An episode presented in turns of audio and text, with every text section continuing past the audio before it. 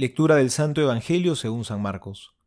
Un sábado, en que Jesús atravesaba unos sembrados, sus discípulos comenzaron a arrancar espigas al pasar. Entonces los fariseos le dijeron, Mira, ¿por qué hacen en sábado lo que no está permitido?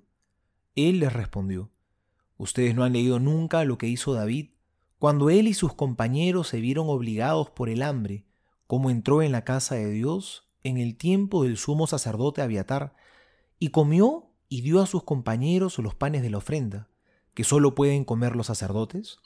Y agregó, El sábado ha sido hecho para el hombre, y no el hombre para el sábado, de manera que el Hijo del Hombre es dueño también del sábado. Palabra del Señor, gloria a ti, Señor Jesús.